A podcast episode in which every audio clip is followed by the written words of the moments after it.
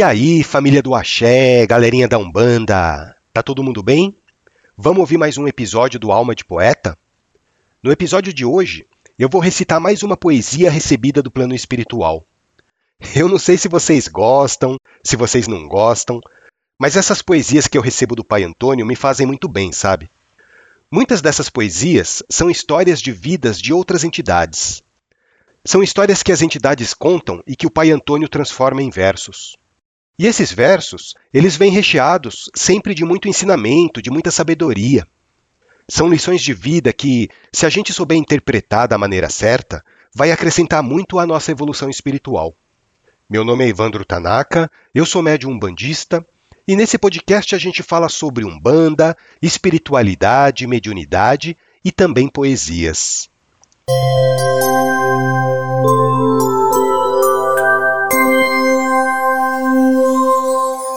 A poesia que eu vou recitar hoje aqui para vocês fala sobre a experiência que uma pessoa teve aqui na Terra com uma doença que pouca gente conhece.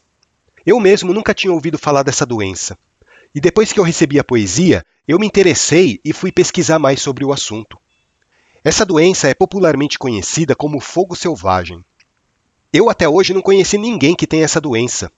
Essa é uma doença muito rara. É uma doença em que os anticorpos da pessoa ataca e destrói as células da pele. E quando eu falo em pele, eu estou me referindo também às mucosas, né? Boca, nariz, garganta, órgãos genitais. E essa doença é tão terrível que ela causa bolhas que se transformam em feridas e que provocam uma sensação insuportável de queimação e muita dor. Na época em que esse espírito viveu aqui na Terra, essa doença era muito pouco conhecida e não tinha nenhum tipo de tratamento para ela. E apesar dos recursos financeiros que aquela pessoa tinha, porque ela era muito rica, todos os bens materiais que ela possuía não ajudaram em nada. A medicina da época não sabia lidar com essa doença. Só que essa doença que o espírito passou teve um propósito, né? Assim como todas as doenças que se manifestam em nós. Todas as doenças acontecem por uma razão. O pai Antônio costuma dizer que a doença é o remédio do espírito porque é através da doença que a nossa alma se reequilibra. Então vamos ouvir a poesia?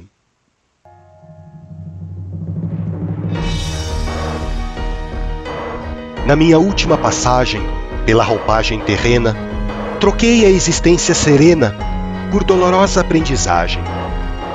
Numa vida de luxo e viagens, repleta de dinheiro e poder, alimentei o mais vil prazer entre orgias e libertinagens. Eu fiz o dinheiro comprar pessoas, cargos e favores, cercado de aduladores e mulheres para abusar. Pessoas vendiam a dignidade, submetendo-se a humilhações, recebendo ofensas e agressões que nutriam a minha maldade. Pobre de mim, ser entorpecido, que vivia nos prazeres do mundo e não parava sequer um segundo para pensar na vida do espírito quando os outros não se curvavam aos meus caprichos desvairados, eram perseguidos e maltratados pelos asseclas que me adulavam. Eu era um odiado banqueiro, com prestígio, vaidade e poder, que trocava moedas por prazer, afastando-me do amor verdadeiro. Ah, que tristeza aquele banqueiro, vivendo a sua vida desregrada, pois não acreditava mais em nada além do seu maldito dinheiro. Mas Deus, na infinita bondade, estendeu sobre mim sua mão e ofereceu dolorosa lição com aquela cruel enfermidade.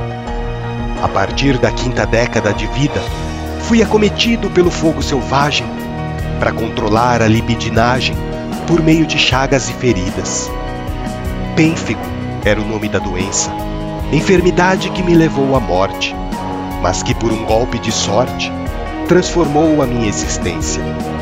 Muitas feridas na mucosa oral espalharam-se pela pele inteira, transformando o corpo em frigideira e provocando ardência infernal. Chagas purulentas e asquerosas faziam do corpo uma carne viva, que nem mesmo as ervas curativas aliviavam a sensação dolorosa.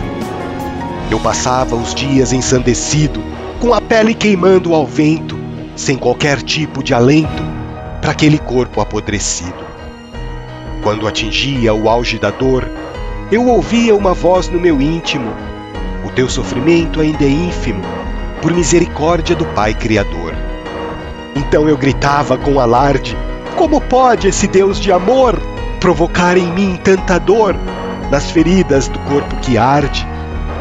Mas a voz permanecia serena, falando apenas em purificação, dizendo para eu pedir perdão após cumprir a minha pena. Por muitos meses permaneci assim, na angústia de ser queimado vivo, lapidando o espírito altivo, enquanto não chegava o meu fim. E quando chegou o último dia, vislumbrei naquela voz que ouvia o nobre espírito que me amparava nos momentos de maior agonia. Perguntei, um pouco assustado, se aquela entidade seria a morte, que me ofereceria o passaporte para um mundo mais afortunado. O espírito disse ser um enviado que só os moribundos conseguem ver, para equilibrar a energia do ser antes do corpo ser desligado. Uma leve sonolência me acometeu e um doce torpor me envolveu, quando senti enfim a magia daquele enviado de Deus. Pela misericórdia do grande altar, percebi soldados à minha volta, protegendo-me das almas revoltas que insistiam em querer me levar. Mas graças à terrível doença que burilou minha alma devedora, enfrentando a dor consagradora, eu recebi a minha recompensa.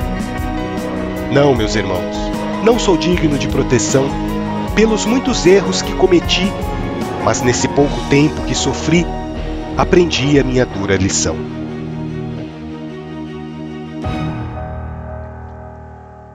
Olha só, né, gente?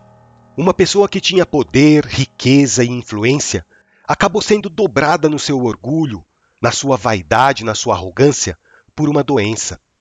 A pessoa que abusava dos outros por causa da sua posição de destaque na sociedade teve que aprender da forma mais dolorosa possível a controlar os seus ímpetos. Porque a espiritualidade fala que a doença do corpo físico serve para isso para colocar o espírito nos eixos.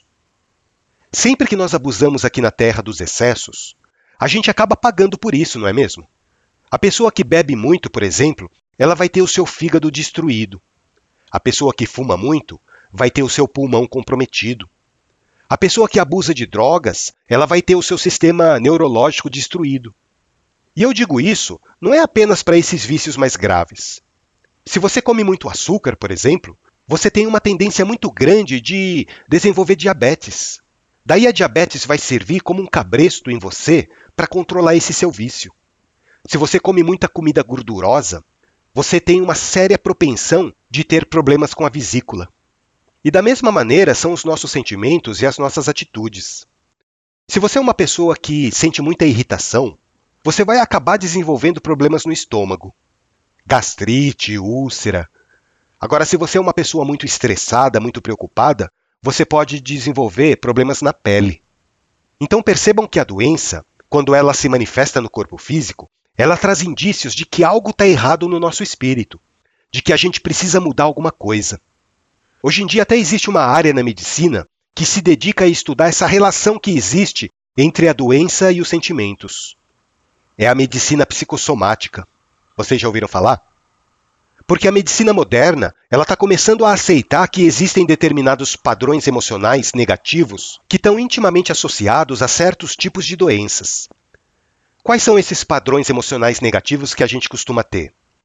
Vergonha, tristeza, solidão, revolta, ressentimento, rejeição, rancor, raiva, ódio, medo, mágoa, ira. Que mais que tem? frustração, desprezo pelas outras pessoas, desespero, ciúmes, carência, angústia. Olha só quanta coisa ruim que a gente consegue sentir, não é verdade? Esses dias eu li uma frase que eu achei o máximo e que tem tudo a ver com o que a gente está conversando hoje.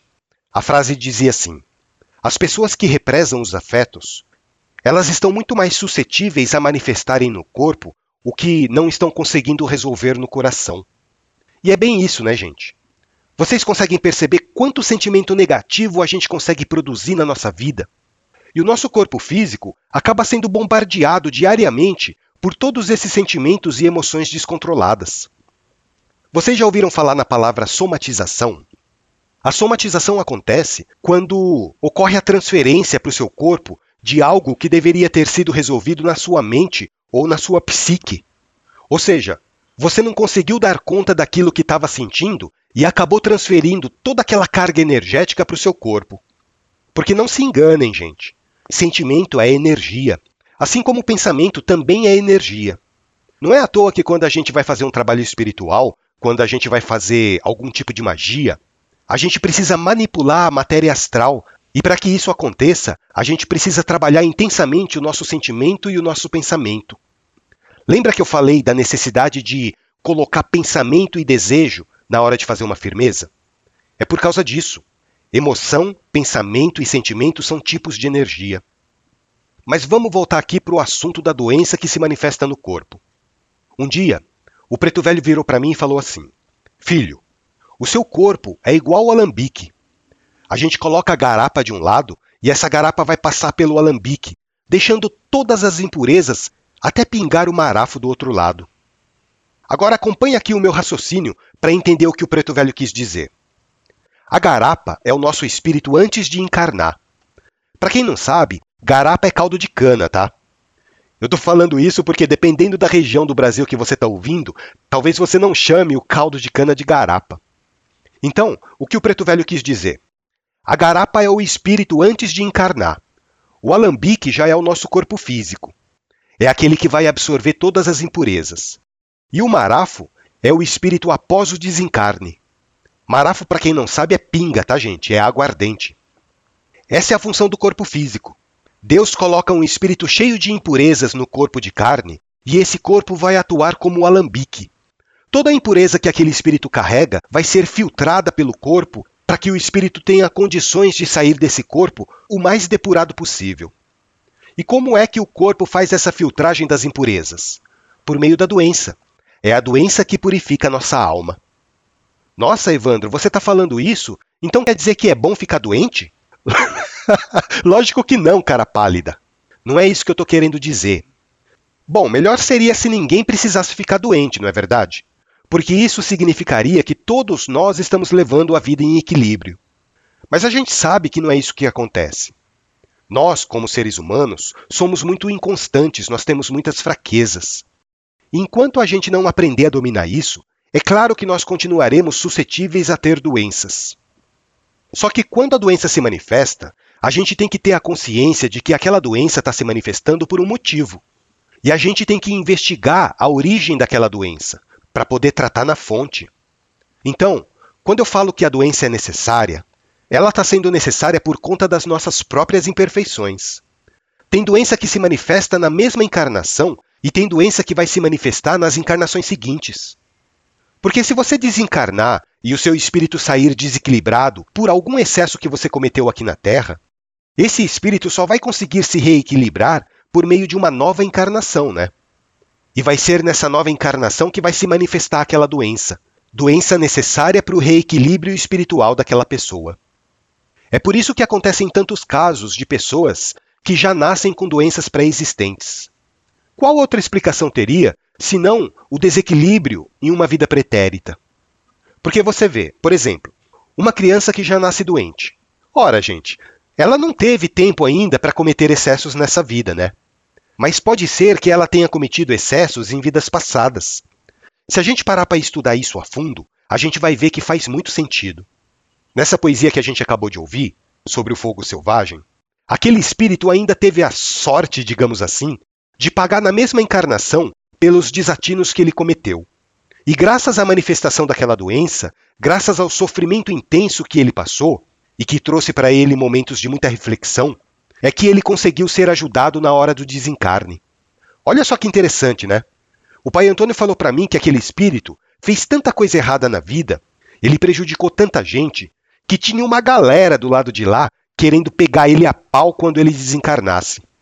Mas graças ao sofrimento e à resignação que ele teve com a doença, quando chegou a hora do desencarne, haviam espíritos guardiões ao lado dele, protegendo para que os quiumbas não se aproximassem.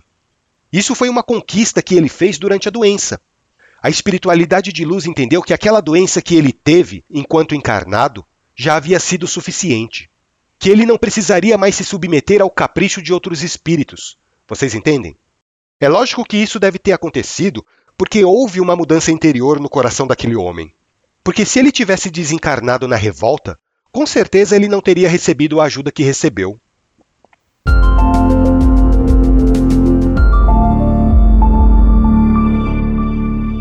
Bom, pessoal, eu vou aproveitar esse episódio aqui para tirar uma dúvida da Michele. A Michele de Lajeado. Onde fica Lajeado mesmo, Michele?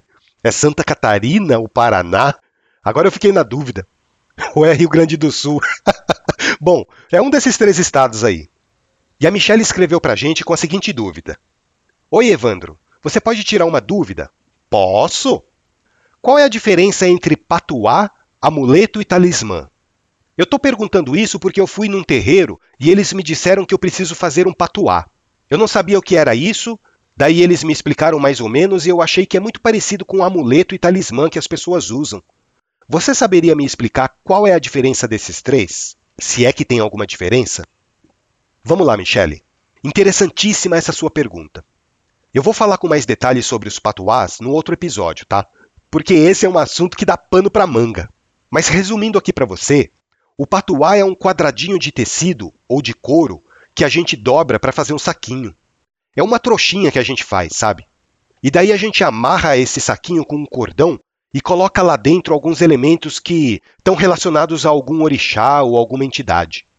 Geralmente o patuá é feito com um pedaço de tecido cru ou então com um pedacinho de couro. O patuá, Michele, é uma tradição cultural da Umbanda. Geralmente quem pede para fazer o patuá é um preto velho ou uma preta velha. Porque o patuá está ligado a uma prática que veio lá da África, do povo malê. Então, o patuá é um elemento magístico que trabalha a sua energia junto com a energia dos elementos ligados a pontos de forças da natureza. E o patuá serve tanto para proteger, como também serve para te equilibrar ou para te curar de alguma doença. Agora, os amuletos e os talismãs, eles são usados para trazer sorte, para trazer prosperidade e também para trazer proteção. Inclusive, esses dois objetos, o amuleto e o talismã, eles são muito utilizados pelo povo cigano, né? Mas qual é a diferença entre talismã e amuleto? Você sabe? O talismã geralmente é um objeto manufaturado. O talismã é fabricado pelo homem para uma finalidade específica. Então, por exemplo, a cruz da Igreja Católica é um talismã. A figa é um talismã. A ferradura, a nota de um dólar. Perceba que o talismã é um objeto que foi fabricado pelo ser humano e que tem uma determinada finalidade. Agora, os amuletos, por sua vez, eles são objetos encontrados na natureza e que têm a mesma finalidade do talismã, só que a única diferença é que eles são naturais. Então, por exemplo, o trevo de quatro folhas é um amuleto, o pé de coelho é um amuleto, as conchas, as pedras, tudo isso é amuleto. Essa é a diferença principal entre um e outro. E todos os três, Michele, são usados na Umbanda. Assim como todos os três carregam uma força magística latente. A gente só precisa saber preparar e saber usar, né? Bom, eu espero que eu tenha conseguido responder a sua dúvida. Foi uma explicação assim meio rápida, porque eu pretendo falar sobre patuá mais para frente, tá bom? Um grande abraço para você, Michele, e obrigado por entrar em contato com Alma de Poeta. E assim a gente chega ao final desse episódio. Espero que vocês tenham gostado. Eu fico muito feliz que vocês estejam acompanhando os nossos assuntos e não deixem de mandar mensagem para mim, tá? Eu fico muito contente quando recebo um feedback de vocês. De manhãzinha, a primeira coisa que eu faço é abrir o e-mail para ver se tem alguma mensagem nova no podcast. Entrem lá no almadepoeta.com.br e tragam um pouco de alegria para minha vida. um grande abraço, fiquem com Deus e até a próxima.